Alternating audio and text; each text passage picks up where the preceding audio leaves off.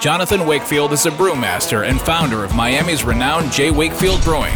Now he's opening up his internationally acclaimed tap room at SiriusXM Business Radio for an intimate look at the intersection of craft beer and popular culture. So pull up a chair, have a round on us, then join the conversation on the business of brewing. This is the Beer Hour with Jonathan Wakefield on SiriusXM Business Radio. Hi, I'm Jonathan Wakefield, and this is the Beer Hour on SiriusXM Business Radio 132. Each week, we introduce you to the movers and shakers of the craft beer industry, as well as beer lovers from other realms of popular culture. As always, I'm here in the tap room with my co-host, our head brewer, Maria Cabre. Hello, Maria. Hi, John. Our next guest founded Bottle Logic Brewing in Anaheim, California in 2013 with partners Wes Parker and Steve Napolitano. They quickly garnered national acclaim, winning two medals at the Great American Beer Festival very early in their existence.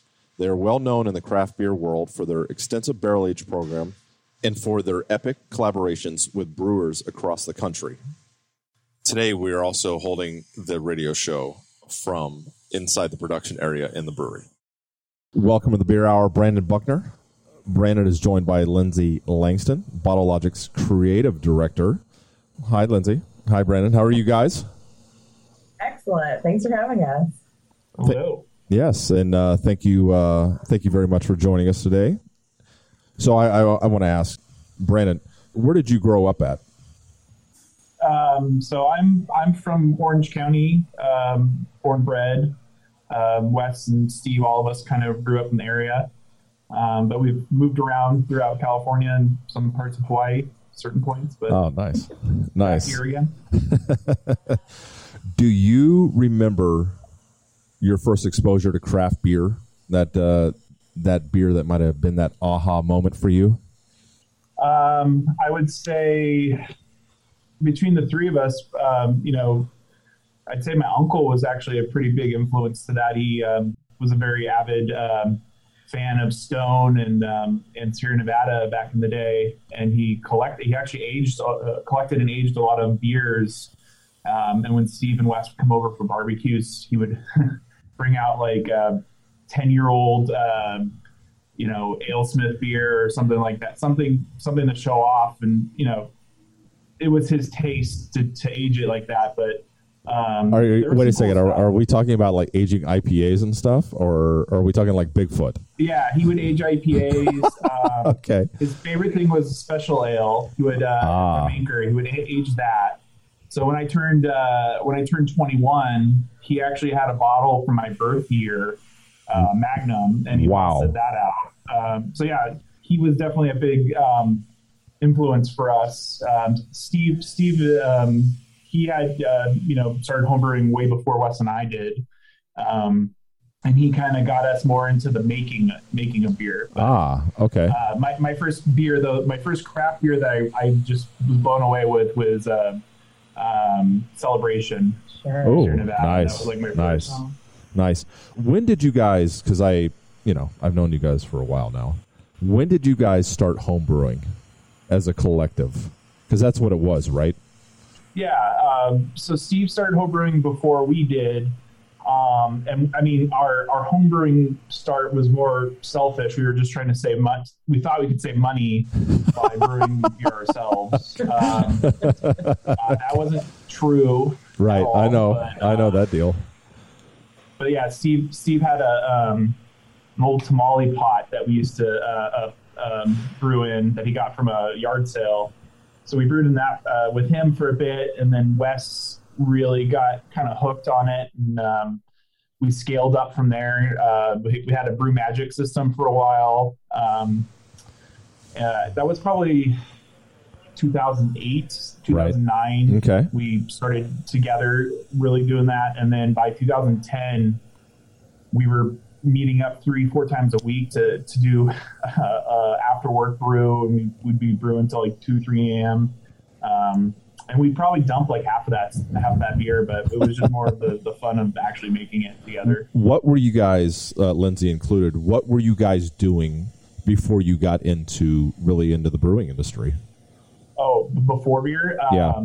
so Steve Steve uh, had gone to law school and at the time was working um, at a, a, pretty big company doing um, HR uh, stuff, and I uh, was a personal trainer at the time. Uh, working, um, I had worked at 24 Hour Fitness, but I was doing my own my own side hustle too. I did not know that. Um, that is awesome. Yeah, that's awesome. I used to be in shape. we all used to be in shape. Okay. I'm getting. I'm working on it. Oh, you, you uh, look great, dude. By the way, I mean the Peloton, the the what you've done is amazing.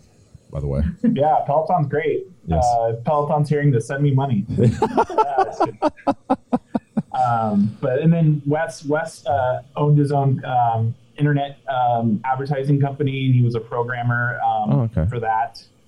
Um, and it kind of boiled down to we were homebrewing so much, and all of us were kind of dissatisfied with, with where our jobs were were at the time, and I think Wes was the driving factor. He just, the, I always remember um, we were in a car. It was Wes, Steve, and I, and Wes just finally told us he was tired of not being able to create things anymore that he wanted to create. Uh. Um, he thought the programming world was getting too cookie cutter for him. So oh, okay. um, I think it was the driving factor was that, and then Steve, you know, worked on a business plan, and both of them kind of had that aha moment, and then we were to the to the races, so to speak. And you, Lindsay, what were you doing pre Bottle yeah, Logic? Um, I I've done about a decade working for Disney, um, and had had a cool opportunity to be like a tour guide in the parks, and then jumped into um, the opportunities that they present some of the the team there in fine dining. So I left oh, nice. out of tour guiding to take the sommelier courses and helped Ooh. run the floor um, at Napa Rose, and then got to open the new fine dining restaurant inside the California Adventure Park. So, um, super into flavor and, and building layered experiences for people with how they can find new things and, and enjoy things that they didn't really think about before and maybe a new way. So, so flavor is kind of my, my hook. That's here. awesome. That is awesome. So next time I actually I get out to California and come visit you guys again, and we go to Disneyland, you could probably give yeah. us the whole breakdown. Absolutely. As a great oh, tour guide. a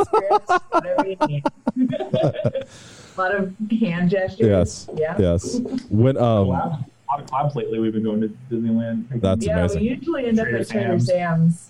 Oh yeah, I, I need to get on this train next time. Definitely. Um, so when did you guys cement the idea of opening a brewery? So probably 2010, end of 2009, beginning 2010.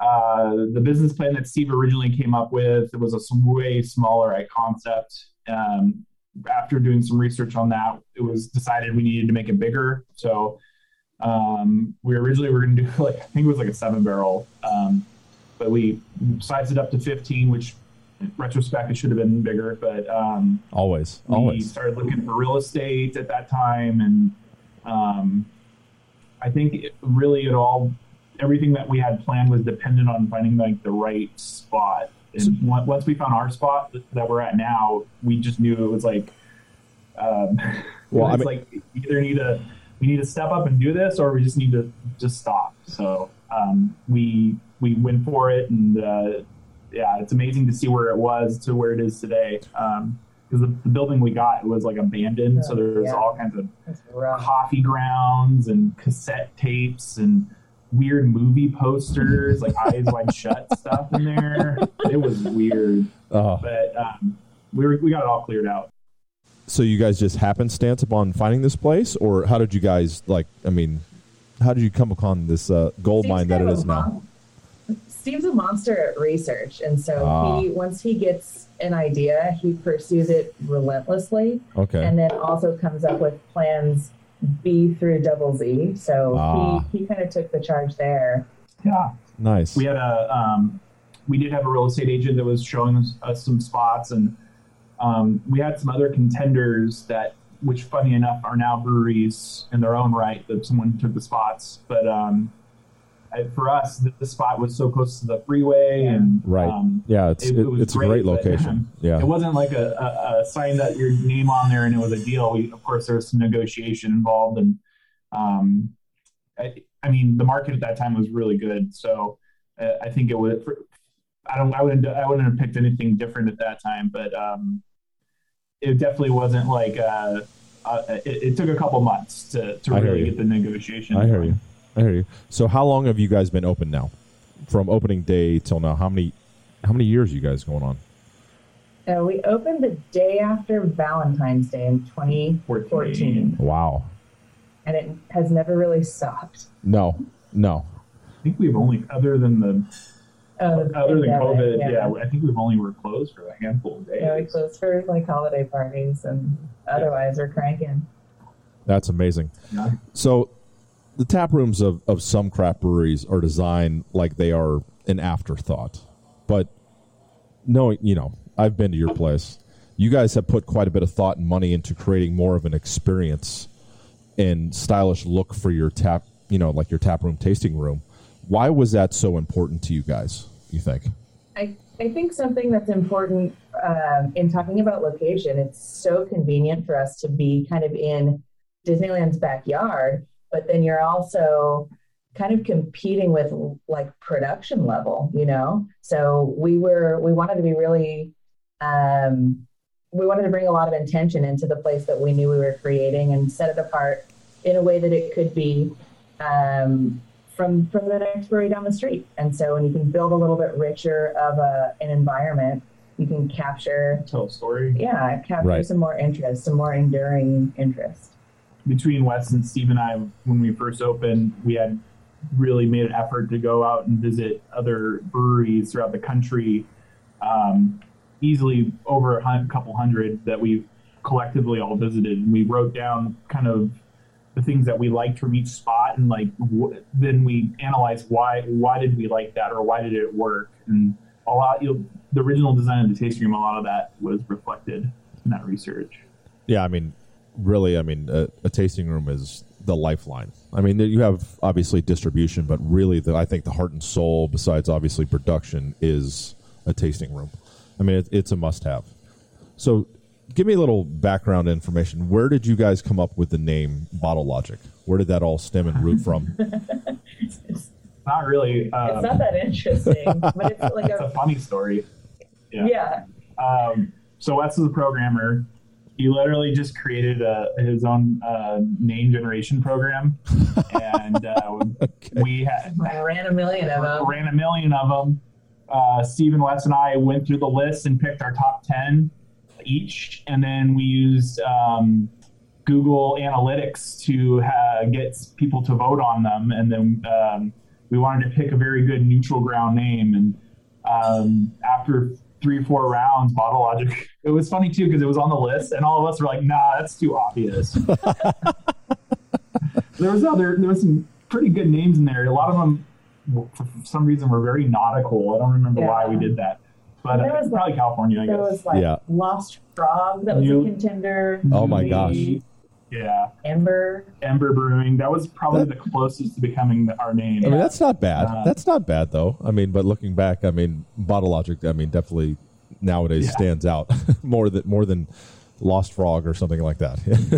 you'd, be, so. you'd, be, surprised. A lot of the, back in that day, a lot of the stuff we're like, nah, it's too on the nose. We are not going to do that. So, oh my gosh! Like the logo, our logo with the beer bowl. We're like, nah, it's too obvious. Like, show us the artist. Like, show us, show us two other ideas. And they're like, well, let's go back to the beer bowl. Oh boy, oh boy. So, so you guys actually, you know, from conception, you you actually won a few medals at GABF right out the gate. Can you describe the feeling of winning those medals and how they affected the trajectory of the business? Sure. Um, I mean, any brewer's dream is to go on that stage and get, you know, have that recognition and, you know, get the little fist bump. Um, I think there's an important validation like, hey, we're all in on this and we're giving it our all and we think it's great are we just in a bubble and it's to to have like the professional recognition that hey something here is working is is really empowering especially when it's st- like the styles that we did win in. It's those are styles that we care about, or Yeah. we care about everything. But I mean, like we cherish those kind of styles. They're and- they're more close to your heart. yeah, Yeah. and to have somebody, you know, el- other people agree with what we thought was cool. Yeah. And I mean, I just remember the first thought in my head, um, the first time we won is my phone got blasted with like text messages and, uh, you know, mentions on uh, Instagram and stuff. So I turned my phone off and we're going up the stage. And I remember the one thing I kept thinking was, don't trip on the stairs, uh, up or down. And uh, yeah, it was, it was a lot of fun. That's awesome, man. Um, these days, though, uh, in terms of competition, you know, our business evolve. so it's really hard for us to find styles that we can enter that Yeah. our beer would be have a fair shot in consideration. right. I mean, though, I almost feel like the only competition these this day for us is Fobab, uh, Right. Festival of Barrel Aged Beer, just because the it's the other barrel aged brewers who are judging it, so Yeah. they kind of you know know what the know what to look for in terms of um, Well, I mean, know. I mean, you can still enter GABF. I mean, but you got to do like the pumpkin category or like the fruit and spice category where there's only like Yeah. eleven entries, and that But that it's that such a catch-all. right? Yeah. Like it's. I, I wish that it would be cool to see wine like laws or designations kind of carry over into the beer world. I Right. think there's a lot Yes. of clarity for wine consumers knowing that like, okay, this is a Sangiovese, this is from this region, and it, and I know what I'm going to get when I'm buying this. And so I think if there were a little bit more kind of parameters in in beer, it could be ultimately really valuable for the consumer. And I don't mean that as like a creative stifling, but just like we've talked about in our own production. Okay, what does a smoothie beer mean versus a Berliner? And let's talk about viscosity and help people understand. Are you going to be like chewing through this pulp, or is it going to be bright and refreshing? So we started like putting a, a, a viscometer scale on our labels, which That's is always amazing. kind of a trip. But um, yeah, trying to trying to help people understand what they're in for, setting the expectation and hopefully exceeding it. I mean, uh, another, even with barrel aged stuff, like in Great American, it'd be great if we could split up some of the categories. Sure. It's like barrel aged coffee beer or something. I know Right. you're adding more to the to the to be judged, but um, that's the thing about Fobab. I love it's so spread out, and there's the categories are very um, defined. There's no gray area between those, so you know where It's your very beer needs to specific. go right. we have like one hybrid beer where we were a little iffy on, but the the guy who was in charge of judging was able to really like kind of give us guidance. You're listening to the Beer Hour, and we're talking to Lindsay and Brandon of Bottle Logic Brewing. Um, so you guys are known for your barrel aging program. I guess that the best known of those beers may be FO, Fundamental Observation, a bourbon barrel aged imperial vanilla stout which sits in a barrel for a year with two and a half pounds of Madagascar vanilla beans. You call it liquid brownie batter. Why did you guys decide to go so deep into barrel aging? Um, so that was like our second or third Yeah. re- uh, release in our in our program at that time, and uh, we hadn't really adjuncted anything Yeah. um, barrel wise. We, we did a saison, but I don't, I don't really count that one because we did it all hot side. But this was like Okay. post post aging adjuncting, and um, I just remember the mindset we were at at the time. Uh, Wes was really heavy into this vanilla kick. Um, He still is, isn't of he? That- Yeah. uh, he's he, Perpetually. sometimes Yes, he's yes. in cinnamon cake, Yes, sometimes he's in yes. the coffee cake. It really depends. um, but the first batch of FO was 12 bourbon barrels, Wow. um, which used to be in front of the tasting room. And I, I was, uh, Wes and I switched off on putting beans in it. And it, it was, I don't, uh, Lindsay can agree with me on this. Sometimes Wes and I kind of bicker, but it's not like a angry bickering. It's Right. like, I guess more brotherly. Yeah. Right. You got to know us, I guess. Yes. but we were fighting over the like how much vanilla to actually put in this and i'm like i was more reserved. I'm like i think it's it's getting there. And he's like no no no. It's like go ahead and put another half half ounce in or uh, uh, half you know whatever. And uh oh yeah that was uh by the time it was released i was me and a couple other people were worried like it was too much. And then, then we uh, they, we sneak peeked that at um, the brewery anniversary party. Yeah. yeah. Oh, that was wild. What an experience that was. and it, no one knew about it. It was just the first five minutes during the pre uh, fest. Some brewers came by and Right. tried it, and then I'd say 15 minutes into the festival, we went from maybe like having a, like one or two people come up and like say hi to us, and then we had this huge ass line um, for at Fundamental. And we are lucky we brought two kegs of that. Right. Um, but yeah, it uh, the two ke- the two kegs didn't last very long. I'd say it's like an hour, hour and a half. But um, It was wild to experience something like happen in real time, like a lightning bolt Feeding struck at that moment. It was Yeah. wild. Um, so we were super humbled by that. And uh, uh, when we got back to the brewery, I remember we are just looking at what we had volume wise, and we're like, oh, Need a bigger sh- We don't we don't have enough. We don't have enough. Yeah.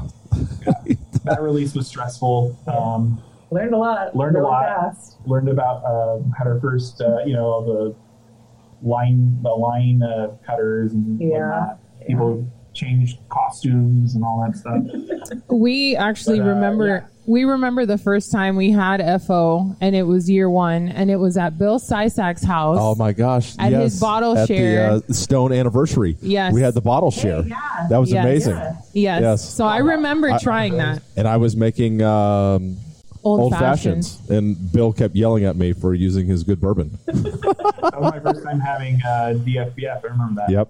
Yes, that was awesome. Hey, so you guys, you know, you guys have been poured in Disneyland almost since you opened. How did that come about? I mean, do tourists try your beer at Disneyland and make their way to your tasting room later in their trip? I mean, how did this whole thing kind of come to a summation? it's it's layered, right? There's some um so we're we're self-distributed and we made that choice really early on because we wanted to create the product that we wanted to create at the time we wanted to create it and do like leave ourselves the opportunity to rabbit hole and get really specific on what we're trying to accomplish and give it all the time it needs.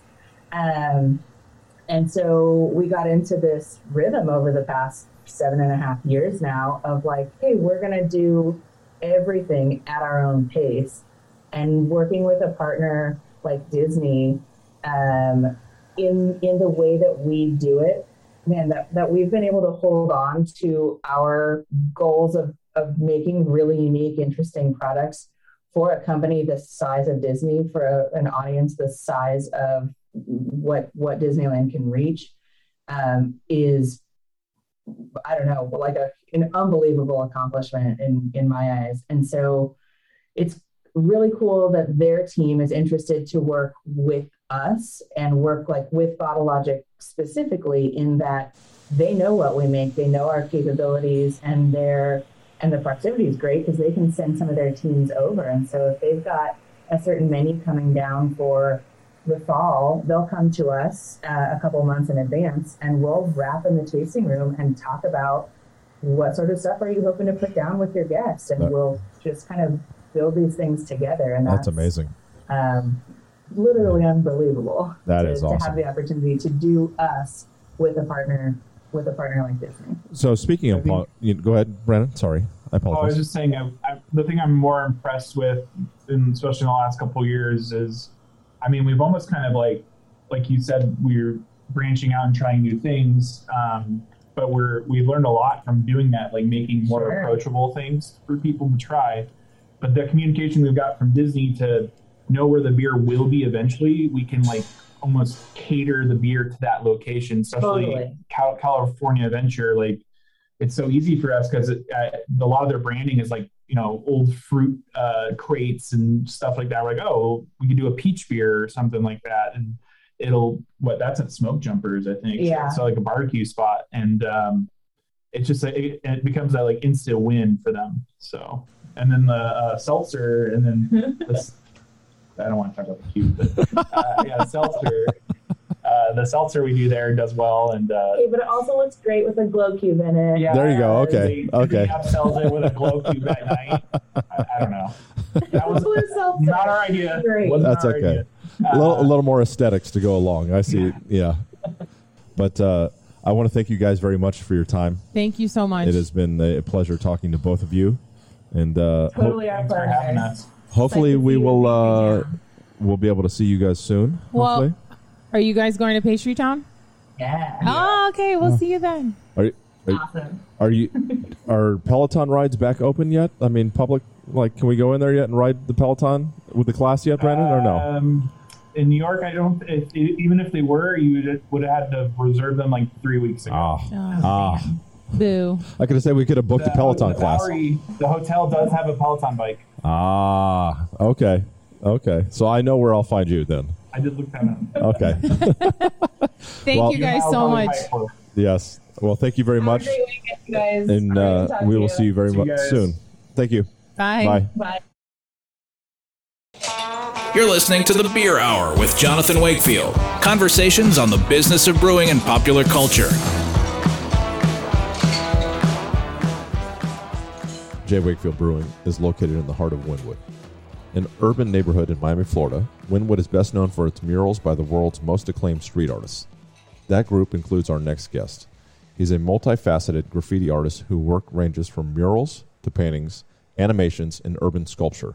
He may be best known for his signature character, a defiant looking monkey called El Mono Fresco, which he incorporates into many of his works. His murals, Aaron, The Sunbather, and the Wynwood Silos have garnered national attention and helped redefine the signature aesthetic of this hometown.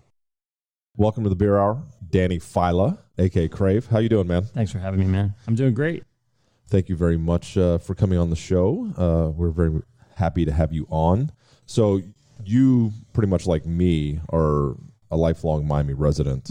How would you describe how Wynwood has evolved into this mecca for street art and more specifically murals from from what it was?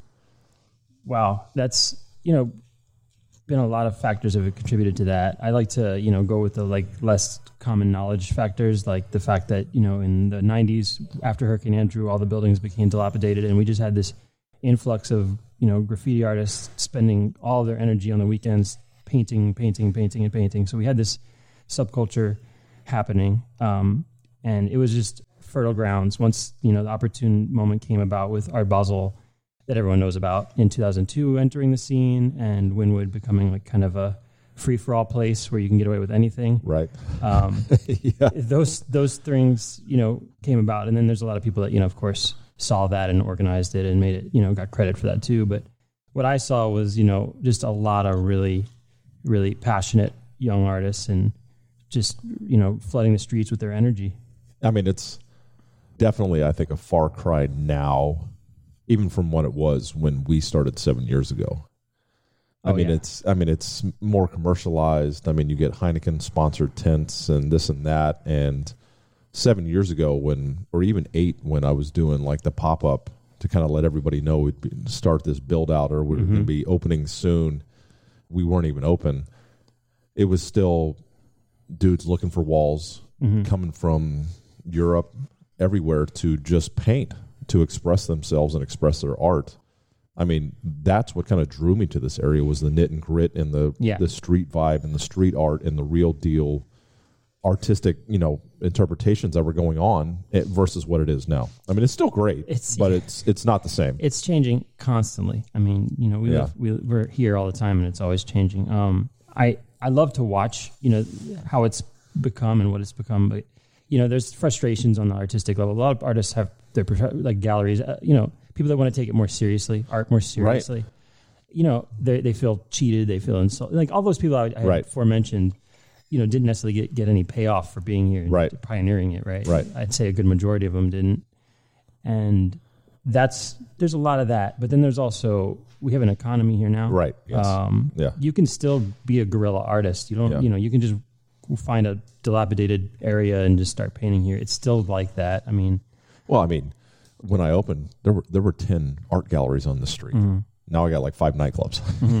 yeah, yeah, it's a playground. yeah, I mean, it's definitely different. I mean, But that's the story of Yeah, Miami, uh, though. I mean, yeah. we're just like a fast growing. Anytime something comes about, look at the beer culture. right? I, I, know. yeah. Took off. Um, so you are a son of a commercial artist. You attended Dash Mm-hmm. here in Miami, one of the best high schools of its kind in the country. Uh, you went on to earn a MFA from the prestigious Columbus College of Art and Design. BFA. BFA. Okay, BFA. Yeah, And then, was your dad happy that you wanted to follow in his footsteps as an artist, or did he want you to be a lawyer or something Oh else? no! You see, that's definitely a, a key to my journey for sure. Was the uh, you know support from early on. Yeah, he was always really proud of me and pushed me towards it. I mean, he was selling his creative thoughts constantly, and so when he saw me have a spark for it, he just was 100% behind me on it because he knew, he, unlike most parents, he knew that that actually was a viable way to make a living. Okay. Creative problem Okay. solving, you know. So, how, how do you think that your formal training at Dash and Columbus helped you master your craft? I mean, absolutely. You know, the the benefit of having formal training is there's just no way to describe how much that counts into like you know my my profession. Um, so absolutely, yes, formal training. What would you think, really, though, really put you in your place where you are now? Do you think it was that kind of fine tuning in the classrooms and in college, or really on the streets? It's a definite combination of both. Um, I talked to my cousin, uh, who's a musician, and he he's just a master musician too. And he he uh, he and I we always talk about how there's these artists that never got their formal training that are just beyond amazing too. You know, like and we always talk about how they focus in on one little thing and they're really good at that, and they just get they expand from that point.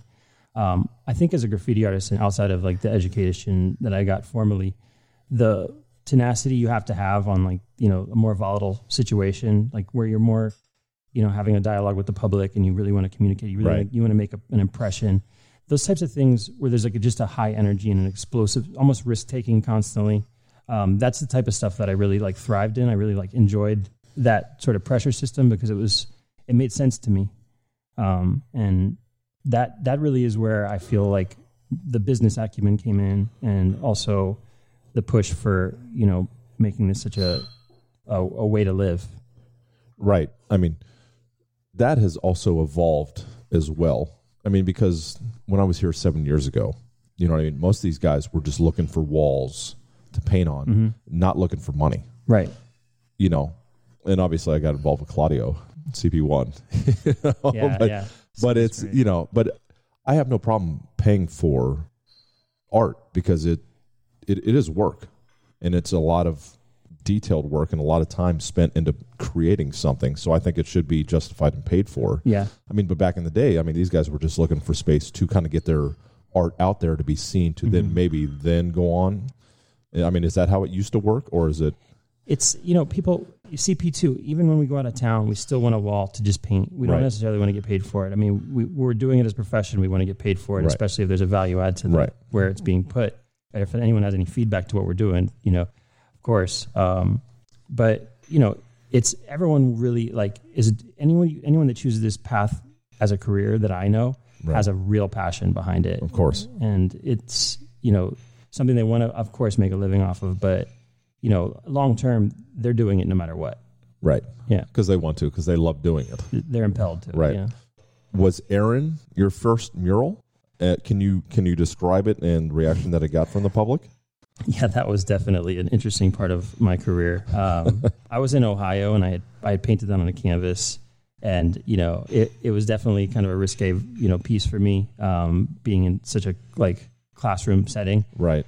Um, so, you know, it had a reaction, but when I got back to Miami, I realized that it was like sort of a statement that I was I was absent from Miami for four years, and I, I really wanted to put it on a wall. So Chad Oppenheim gave me that opportunity, Oh, really? paid me uh, Wow. seven hundred dollars to do a thirteen foot. You know, that was that was fine. That was Back really, then, yeah. yeah, yeah, that was fine.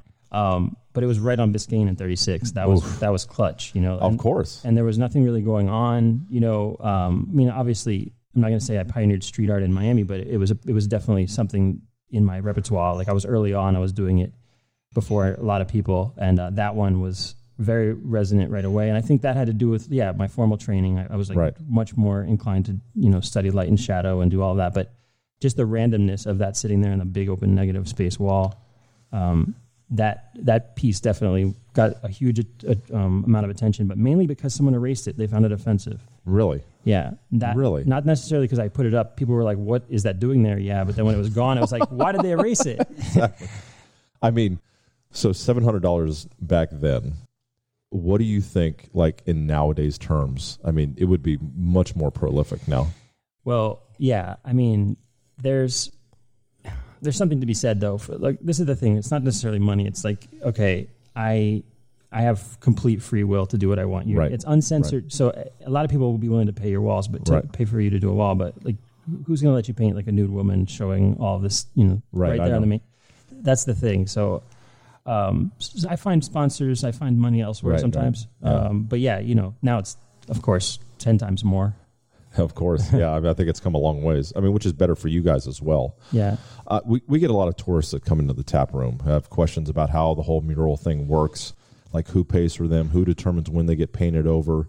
Can you kind of? This is always, especially being here because we, you know, we've had some great art done on the walls. You know, can you kind of explain how it, that works? Like, what kind of leeway and time you should give to the art and stuff like that? Yeah, well, that's the number one question: is how you get walls, and Yeah. um, I think. Um, you, so you want to know how the like what the how long walls should last, or Well, yeah, because this is a discussion I've had with multiple artists, like on especially ethical, on an ethical level, right like on a, right now we're going to say ethical because sometimes people don't give a crap Right. but for me art does have a timeline right, you know what i mean um we had the original cantina mural in here for five years Mm-hmm.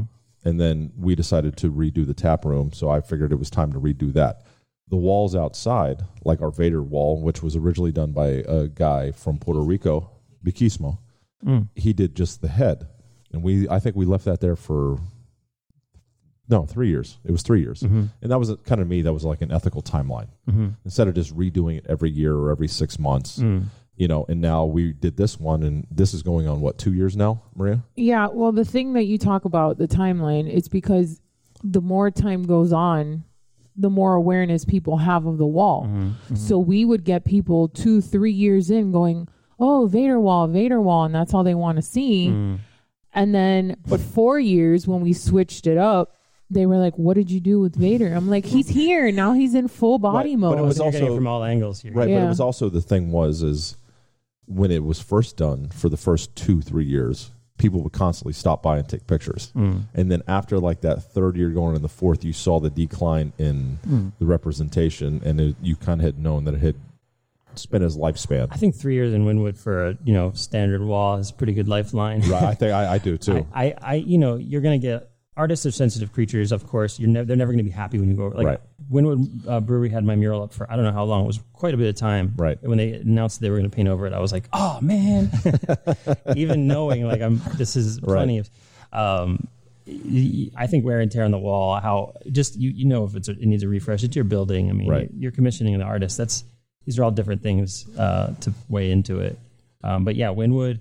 Um, it's it's got to be constantly you know keeping up Right. know? obviously. And I know I pay for the walls on my property. Now, on other walls, are they sponsor done and in coordination with the you know like the building owners? I mean, how does that work? so it's typically? it's complex you know there's so many different ways to go about it people ask me that all the time when they find me painting they're like how'd you get your wall how'd you get your wall and it's so different every time it took me so many years before i even did get a wall in here and so many artists still that are working here full time still Right. don't necessarily get walls here um, but the guerrilla tactics have always been one way Oh, of course, you know of course, it can't be discounted. There's Right. there's plenty of places that no one cares about that are you know building owners own them, but they're not, obviously not caring for it, and um, that's one thing. If you want to take that risk, of course, and then there's um, you know sponsors. So you you have a a lot of property owners own more than one th- place here, so they they're free to give walls during Basel. A lot of people are coming here just to offer to do it for free. right, So that was a real problem early in my career when these Europeans would come in with these amazing portfolios and they'd just be like, "Hey, we'll do this for free," and I'm like, "Man, give me two thousand dollars so I can pay rent."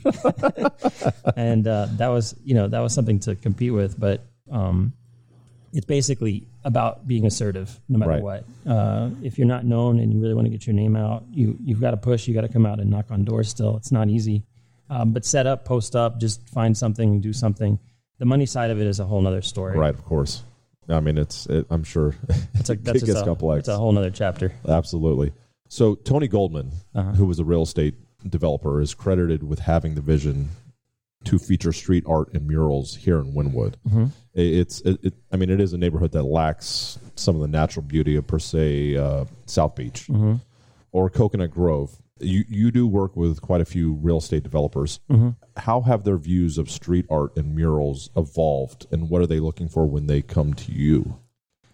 they've become aware of the value of it. Uh, I work with developers that are specifically like valuing artwork. Right. Yeah, how much? Maybe not enough, but they still do understand that this is something they can't, you know, discount, and um, they they know it has to be here. They can't do they can't put up a building in, in this area and not Not have integrate. art on it. Yeah. So I think that's where they, they come to me like for that level of like, okay, well, there's credibility we're we're you know involving here. Like this guy, he cares about the artist. He's been in the scene.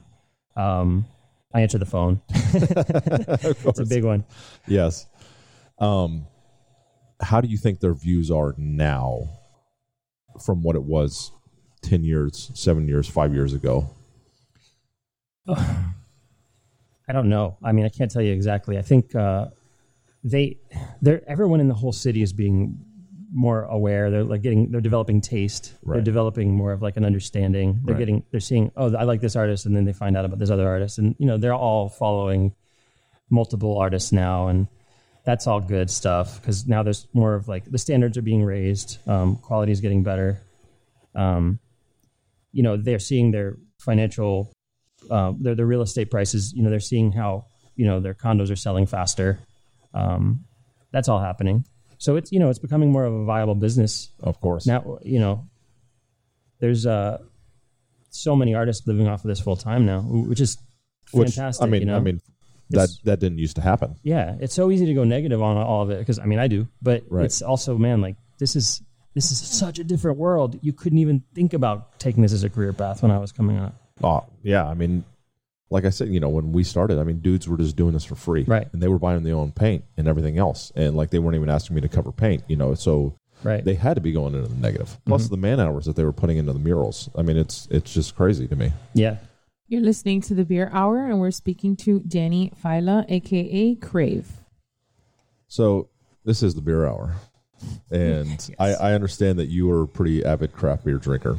Do you remember your first craft beer? Mm, that yeah. kind of gateway beer that led you from macro to into craft.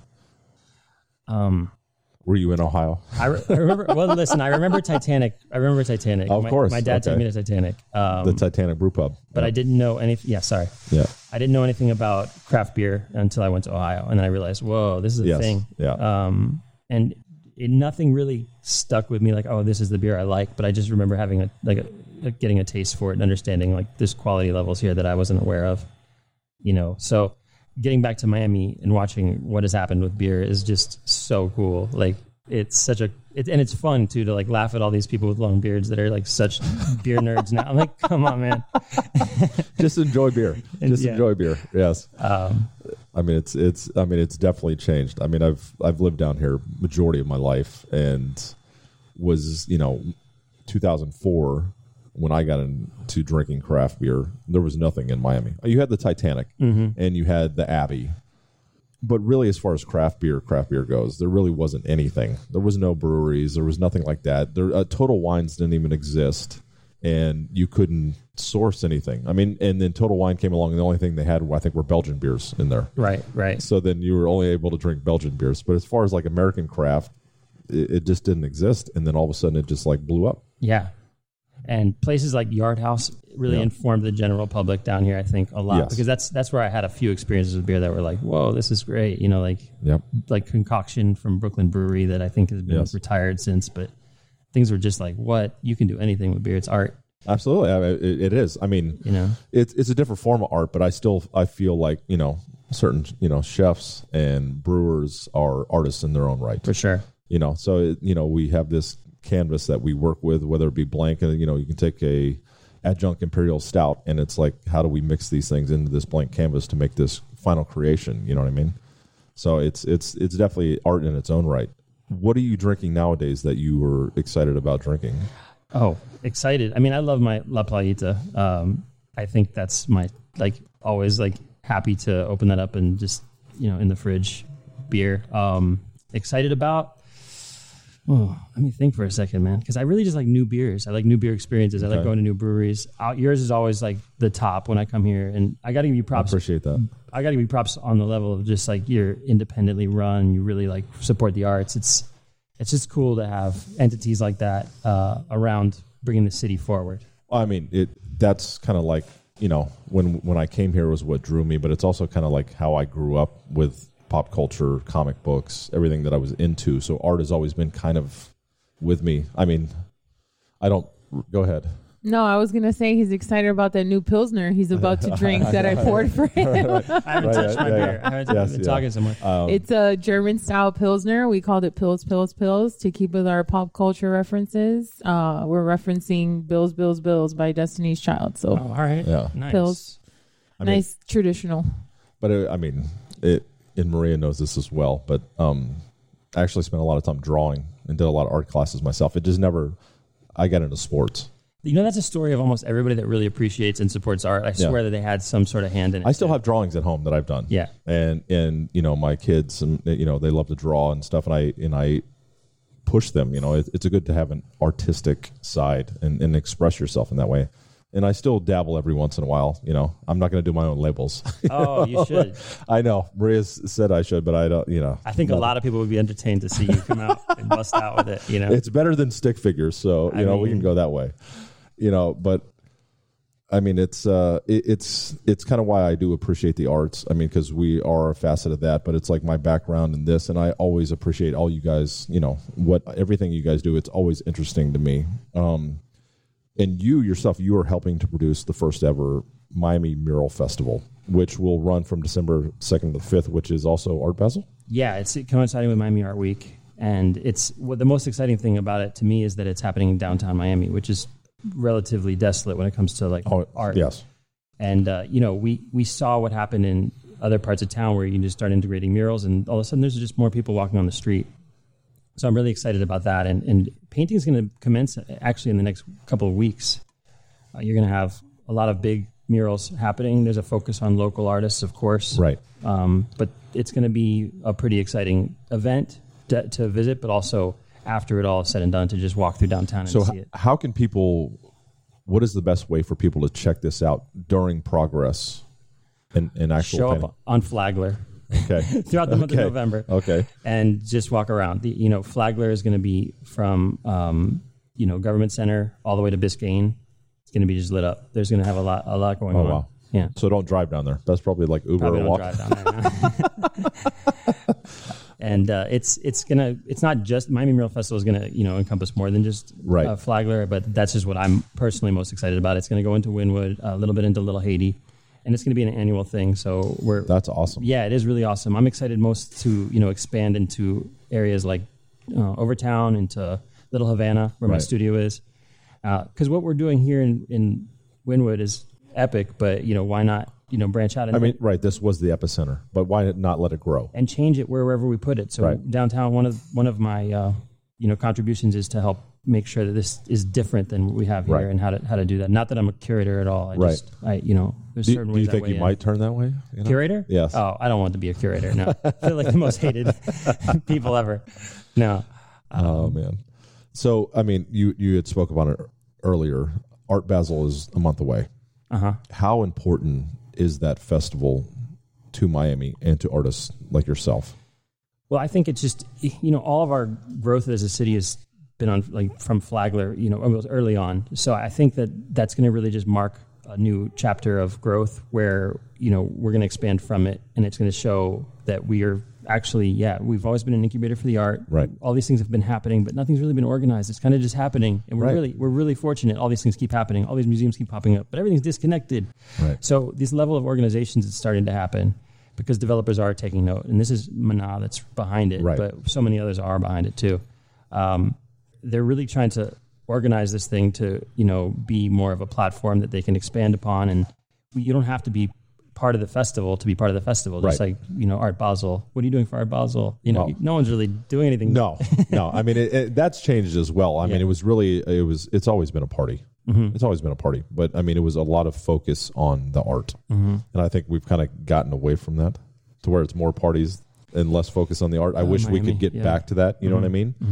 And really because the art is what made the thing. Mm-hmm. It's not the parties. It's you guys and and the other half on the beach. You know what I mean? That's what made this festival and this whole thing. So I think really the focus needs to kind of turn back on that. Yeah, it's it's a combination of everything. Obviously, you don't want like you know you have a, a gallery shows and when everyone's just using your bathroom and drinking, you know, Right. that's not what Yes. you want. No. you do want people to have fun, be engaged, and come out. Because you go to a lot of our exhibitions where it's so like stuffy. It's Oh, I know. Twelve The people. uh, the banana know. with the duct tape. Wow, don't get me started. Don't get me started. How do you always steal my thunder? It's literally what I was about to say, and Well, you yeah, just said it. I mean, That's you know. all people talked about mean- last Basel. You know, but they're the ones. I blame them. Everyone that brings them up, you included. You you bring it up, you make it important, and like Right. that's the thing. It's just like, oh, there's so much going on, but everyone wants to talk about that because it's Oh, so ridiculous. that And was it's ridiculous. Always what makes the news too is what what Oh. pieces sell for, if it's stolen. Right. My most news came from when my piece got buffed or taken down without my oh. permission. It's Oh. it's crazy what makes the news. It's It's yeah. but you know, but people do need some sort of like you know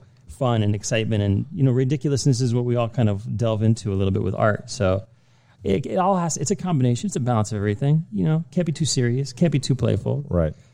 So we got to find that right balance for everything. Yeah. To hit, to well, we all just need to work. We need Yeah, to we got to work together. Yeah, we got to work together. Yeah, I agree with that. So, how can our listeners from around the country and here in Miami see and purchase your art? kraveart.com with a K. Um, you're not going to be able to purchase it necessarily. There's prints on my website. Um, I'm, I'm mostly commission based, and I'm hoping to have an exhibition in 2022, hopefully. Oh, okay. Uh, I've been working on it for a long time, but you know these other projects keep coming. Um, and when that happens, I'll, I'll have a lot of uh, like originals for sale. Finally, I'm really overdue on an exhibition. Last question: What piece are you most excited about that's coming up? that I'm doing. Yes. Um, I mean, it's always the next one, but I, I got to say the studio work that I've had hidden in my in my brokers told me not to ex- Right. like show or publish until like those pieces are just Till the exhibition. yeah they're fermenting in my cellar, and it's driving me nuts because it's been like 12 months looking at. it. I'm like I really want to show people this. Oh wow. Okay. So that, so, that's what I'm most excited about. so we need to out. need to stay tuned and uh, and get ready for this exhibition. yes. Okay. And what are you most excited about? just Art Basel. I, Yeah. I'm, I'm, I, you know, we didn't have it last year. It, it's been basically almost, you know, two years since we had a Basel, Right. and I'm very excited that it's coming back. And just, you know, we're going to redo the front mural here. It's been two years with Black Panther. Now we're going Spider Man. Nice. So you know, it's it's Keeping good true to keep- your roots. Exactly, exactly. Always, you know, we've had Ghost Rider, we've had uh, Thanos. Can we get a Spider Gwen or like no, a it's female actually no. So the in idea was to have Spider Man, Miles Morales, and Spider Gwen. Okay, So I'm happy. All right, I'm challenging you to maybe think about your own piece. You know, your Uh, no, yeah. your, your Yeah. original character. I'm not that good You know? with spray cans. Okay, You I'm don't not. have to be. Maybe you just Yeah. come up with a design and then Okay. you know consult one of us. Okay, I know? can do that. I can do that. but uh, Danny, thank you very much for No, coming my on, pleasure, man. man. It Thank was you. been awesome. Thank you. That's it for this week. I'd like to thank our guests Brandon Buckner, Lindsay Langton, and Danny Fila, my co-host Maria Cabre, and my producer Rocco Riggio. Thank you for listening. You can catch us each Friday at 7 p.m. Eastern Time on Business Radio 132. Replays are on Saturdays at 8 p.m. and Sundays at 1 p.m. or anytime on the SiriusXM app or wherever you listen to podcasts. Remember, people, the thirst is real.